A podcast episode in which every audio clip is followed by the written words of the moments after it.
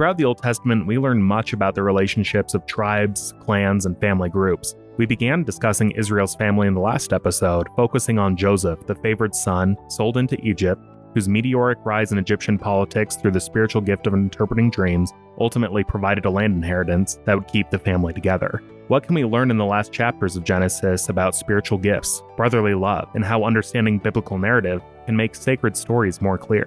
We discuss that and much more on today's episode of Abide, a Maxwell Institute podcast. My name is Joseph Stewart. I'm the public communications specialist at the Neal A. Maxwell Institute for Religious Scholarship at Brigham Young University. Kristian Heal is a research fellow at the Institute, and each week we'll be discussing the week's block of reading from the Church of Jesus Christ of Latter day Saints Come Follow Me curriculum. We aren't here to present a lesson, but rather to hit on a few key themes from the scripture block, so as to help fulfill the Maxwell Institute's mission to inspire and fortify Latter day Saints in their testimonies of the restored gospel of Jesus Christ and engage the world of religious ideas. Today we're joined by one of our research assistants, Rachel Madsen, an English teaching major here at BYU. After graduating, Rachel plans to teach in secondary schools and eventually obtain a graduate degree in educational leadership to work in school administration. Growing up around the world, one of the only constants in Rachel's life was the 1999 film rendition of Joseph and the Amazing Technicolor Dreamcoat with Donny Osmond. She has made it very clear to us that after watching the film over 100 times, she has memorized the entire script verbatim, and thus is probably the single most qualified student to be speaking on the last few chapters of Genesis. Rachel, welcome to the podcast.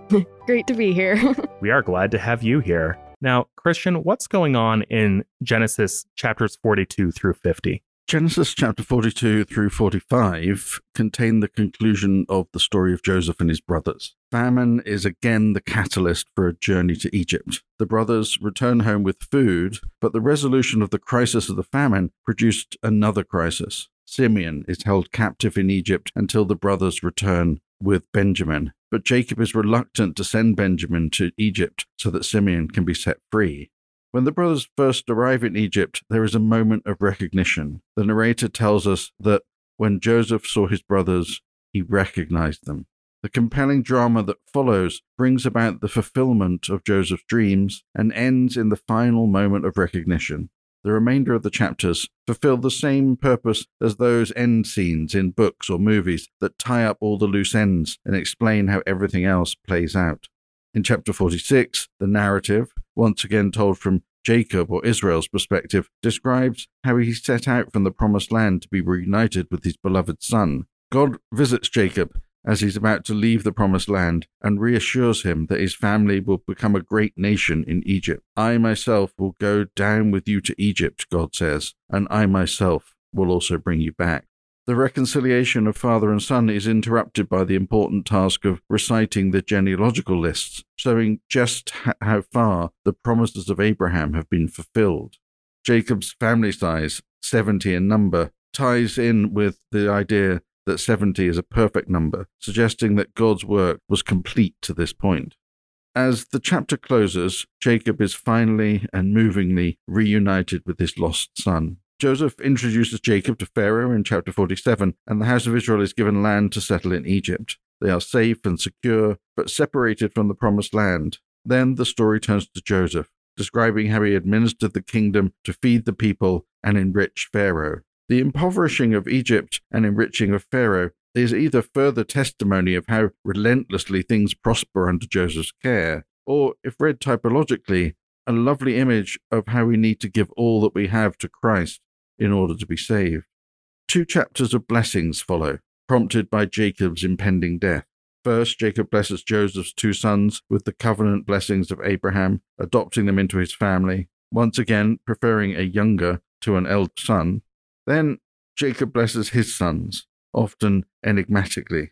These blessings and the parallel blessings in Deuteronomy have been interpreted within the Jewish and Christian traditions for millennia. After bestowing his final blessings, Jacob asks to be buried with his kin in the land of Israel, a request Joseph fulfills in chapter 50. That chapter ends with the final reconciliation of the brothers and a description of Joseph growing old, dying, and being embalmed and entombed in Egypt.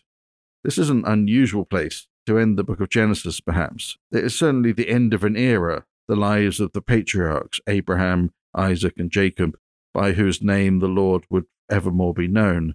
But the chosen people are once again exiled from the place that God prepared for them. But, like Adam and Eve before them, God is with them and preparing to guide them back home. That was lovely, Kristian. I'm really interested in the idea that Joseph recognized his brothers, and that seems to be much more than, oh, hey, there are those guys who sold me into slavery. Is there something more that's going on here? Yeah, I think that this moment of recognition is a really fascinating experience and a fascinating element of this story. Recognition is called anagnorisis in literary studies, and it's it's an important aspect of many dramatic tales, both in scripture and literature alike. This is the moment in which the lost hero returns and is finally recognized, as in the Odyssey, or when Jesus is finally recognized on the road to Emmaus. These are examples of one kind of anagnorisis, when a main character discovers the true identity of another character, with the result of the narrative arc radically changing. The other kind of anagnorisis is when a main character understands something about themselves. This was seen last week in the story of Judah and Tamar, at the moment when Judah understands that he is the father of Tamar's child. So recognition often happens after the fact be not forgetful to entertain strangers, warns the Epistle to the Hebrews, for thereby some have entertained angels unawares. So sometimes we don't recognize the experiences we're happening until after that actually happens. It's only when thinking back that we realize that something profound has happened. This was the experience of the disciples, for example, on the road to Emmaus. Did not our hearts burn within us, they said, while he talked with us on the way and while he opened up to us the scriptures. We may even entertain the Lord and not be aware of his true identity, but it seems that the feeling of that moment will always remain. Yeah, it seems to me that these moments of anagnorisis come in moments of self discovery where someone is discovering something about themselves or about themselves in relation to others. I see that happening in Genesis. What do you think? Yeah, exactly. This seems to be a theme which we've kind of noticed throughout the story of Genesis. And a particularly lovely moment is of of self discovery is that we saw right at the beginning of the book of, of Genesis in uh, Moses chapter one, in the Joseph Smith translation of Genesis, this kind of prelude where where Moses realizes who he is. Thou art my son, God says to him. Although it appears that the kind of aha moment, the moment of recognition, doesn't really happen until Moses is confronted by Satan and says, I'm the Son of God. He kind of realizes what that actually means. So, when did this moment happen for Joseph? When did he realize what was happening with him? When, did it happen when he saw his dreams? When his father made him a long sleeved coat on the road to Egypt as a, as a slave in Potiphar's house? in the prison, or when he saw the dreams fulfilled and that revealed, or when he saw his dreams fulfilled and revealed his true identity to his brothers. We may not ever know when, but we certainly know that Joseph did realize who he was and what his role was in saving his father's household, and even that his brother's actions played a part in that role. At the very end of the story, when his brothers come to him, no longer benefiting from the protection of their father, they come and finally ask, as they suggest, prompted by their father, for his forgiveness. And Joseph tells them to have no fear. Have no fear. Although you intended me harm, God intended it for good, so as to bring about the present result, the survival of many people. So, in these final words of Joseph's in the book of Genesis, is revealed another great moment of recognition. And that is our own recognition that God intends it for good in our lives too. As Elder Holland recently taught on the BYU campus, God is perfectly and thoroughly, always and forever good, and everything he does is for our good. I promise you, he said, that God does not lie awake nights trying to figure out ways to disappoint us or harm us or crush our dreams or our faith. Still, it might seem sometimes that that is exactly what's happening. The righteous do not always prosper, nor do the wicked always suffer. This is why we read the books of Job and Ecclesiastes along with the rest of the Bible. But it is a joyful and peace giving moment when we finally recognize God acting for good in our lives, whatever happens to us. Thanks for that, Kristian. It brings to mind the idea of redemptive suffering and about how that can sometimes be used to ask people to give more than they can or to last longer than they feel that they have physical strength. So, in listening to Elder Holland's talk, I saw a few people talking online about how this idea of redemptive suffering isn't always healthy for us, that sometimes we can go longer than we should or maintain relationships longer than is healthy or things of that nature because we see it as being a part of the prospect of redemptive suffering. So, how do we approach that as disciples who have so much on our plates and are asked to do so much for so many when we may not feel that we have enough to give to others? Yeah, I think this is the lovely sort of counterpoint to this notion that, that sometimes God is working with us through our trials, and that then we take upon ourselves this idea and think in some ways we have to punish ourselves as a virtue. That it's that suffering is therefore inherently virtuous. I don't think that that's the case. I don't think that suffering is inherently virtuous. But I think that there are moments in which we have trials in which a lot of burdens are placed upon us, and that God will then lighten those, or God will will bless us in the moment, and that we will that we can come through those things. But I think we should never place ourselves in a situation of continual suffering abusive relationships, for example, or in a, a workplace which is uh, particularly difficult, or these experiences uh, where we're constantly being confronted by those who have uh, caused abuse or pain, I think don't need to be perpetuated. But the but it is possible, I think, to find healing and to move away from those experiences. Thanks for sharing that. And it reminds me of a great article that former Institute fellow Deidre Green wrote that we will be sure to link to in the show notes, which you can sign up for at mi.byu.edu. And Kristian, moving forward, I'm thinking about Joseph and Benjamin, and again, thinking about the Technicolor Dreamcoat here, that beautiful moment of reconciliation, of Joseph recognizing that his brothers would be willing to sacrifice for Benjamin when they chose to sell him into slavery. Were there any sort of special feelings or things that we should know about this meeting of Joseph and Benjamin?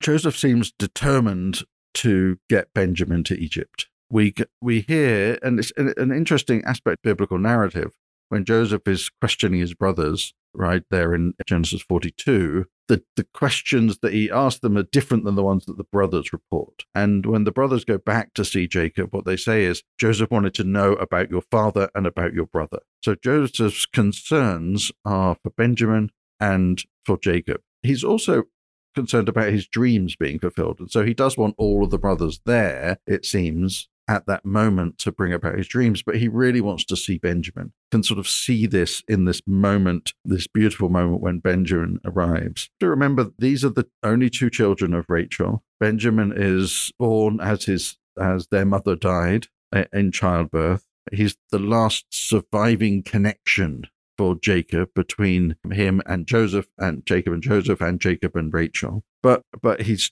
Joseph's brother as well. And so there's all kinds of sort of special things going on between these two brothers. And this creates a really interesting and sort of poignant dramatic moment.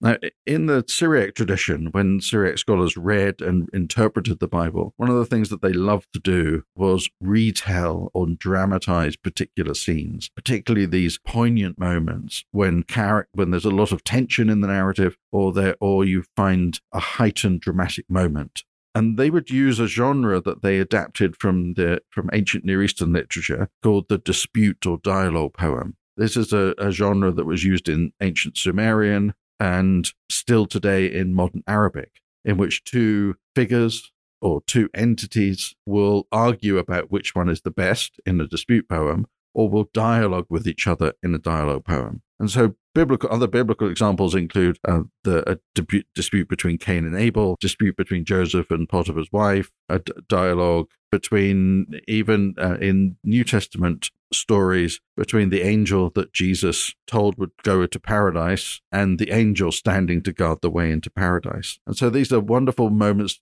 which are given in church. These are, are liturgical uh, dramas that were performed and sort of sung uh, antiphonally. So you have kind of two choirs, and they would. And we have one of these for this moment where Joseph and Benjamin meet. and thought it would be nice to share this today. This text has just been edited and translated by Sebastian Brock, one of my teachers at Oxford, and he's given this lovely rendering. In the original Syriac, it has 22 verses arranged as an acrostic. So each verse begins with the first letter of the Syriac alphabet. And we have three parts. Uh, there's a narrator that Rachel has kindly agreed to play, uh, Joseph, that Joseph will play, and I'll play Benjamin. And uh, we'll go through this, and you can hear how scripture was imagined in an ancient Syriac context.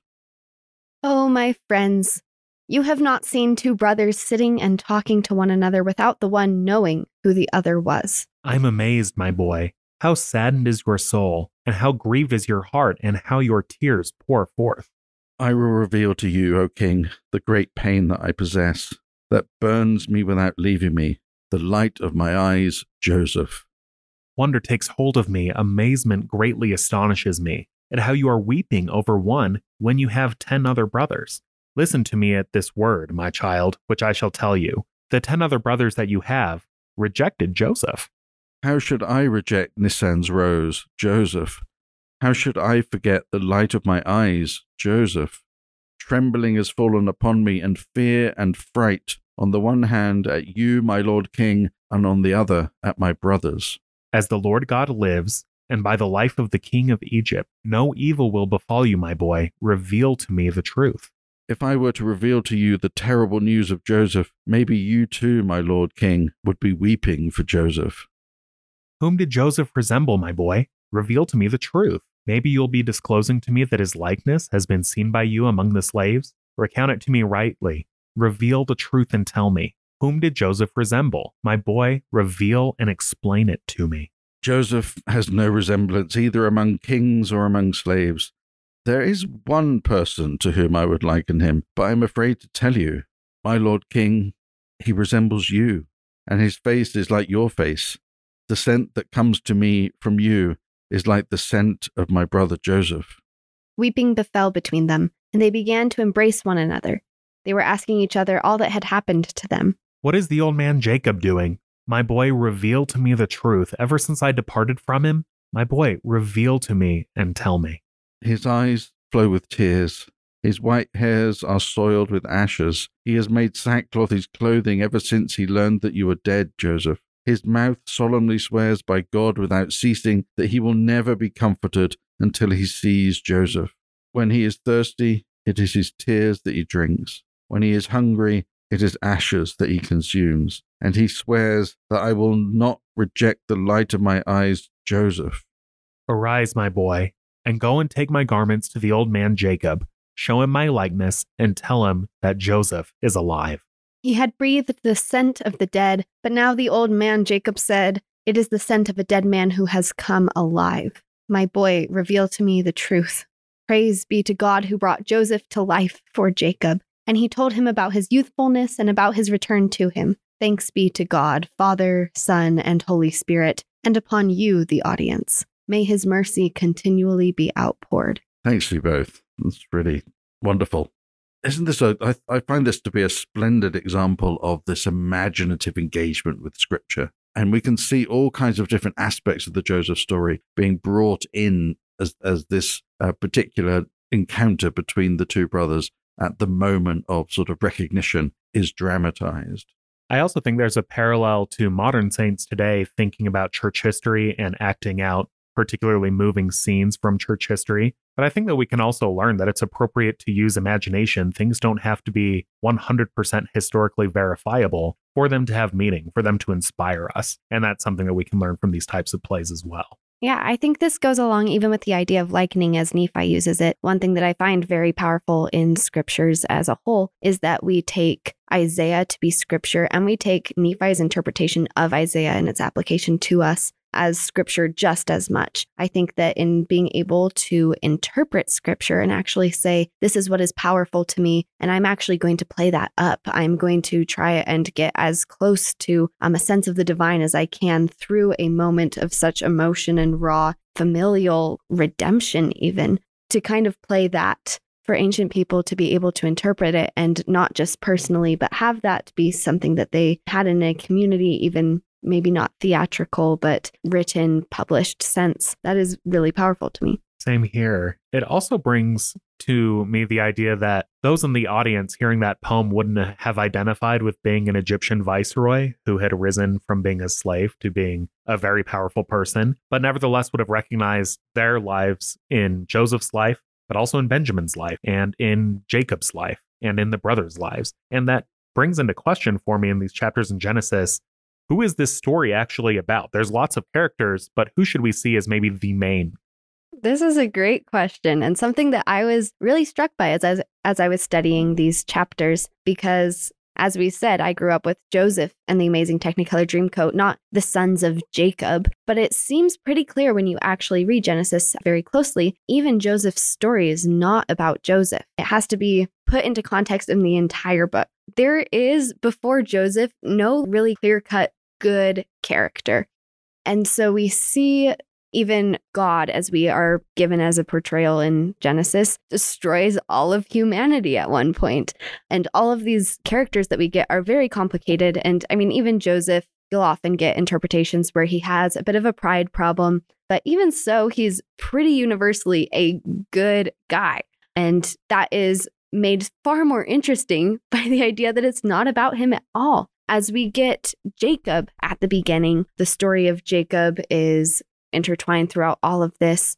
And he goes through a transformation in himself. He, after Joseph is dead, is said to have believed that all things were against him, which is kind of not something that we revere as a state of being in Christianity. To say that God is a little bit against you is against our idea of being a people of God. And Jacob will come and he gets this whole death scene Joseph just dies at the end of Genesis 50 and there's no brava, no no big part of that. So we can see him kind of being cut out of the story even in his inheritance not being given to him but to his two sons. Very fascinating for that to be centered on Jacob. Yeah, this is something that maybe it's fitting and fits into the narrative that Jacob again is choosing younger sons to continue on the blessings of Abraham that one's posterity would be as numerous as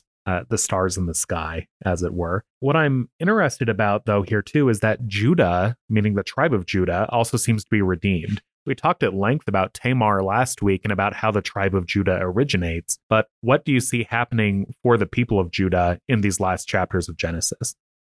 we have to see Joseph as a type of Christ. There is so much kind of in there from being wrongly accused for immorality, being punished, being held in a dark prison of sorts, and then getting out of that to as a king to help save lives of others. In verse 8 of chapter 42, we read that Joseph recognized his brothers, but they did not recognize him. As a Christian audience or even an audience familiar with Christianity, we can't read that and not think about Jesus. But the story of Joseph is not so much about his journey there, but the redemption that it brings Judah, which is really interesting when you look at a parallel. Brought me to think about whether the story of Jesus is even about his story of overcoming, right? Is it about the atonement or is it to us personalized as a this is about my redemption? And that's just kind of, I mean, a tangent you can take for a really long time. But what we see in Genesis is that Judah gets all these like little inserts, right? We have the story of Tamar, and it seems to be paralleling a lot of King David, even Solomon at the time that despite his sinful relationships in the family, he is still worthy of bearing a messianic line. Many scholars agree that the text is meant to assuage people under King David's rule, that he is meant to be leading them. The sins which Judah was presented as having parallel the sins that David committed, whether that be that he was the youngest child, which is a theme we see throughout Genesis as being the younger child gets the rule or the birthright or whatnot his fraternal conflicts, which we also see throughout the book, his adultery with Bathsheba, hence the Tamar story, or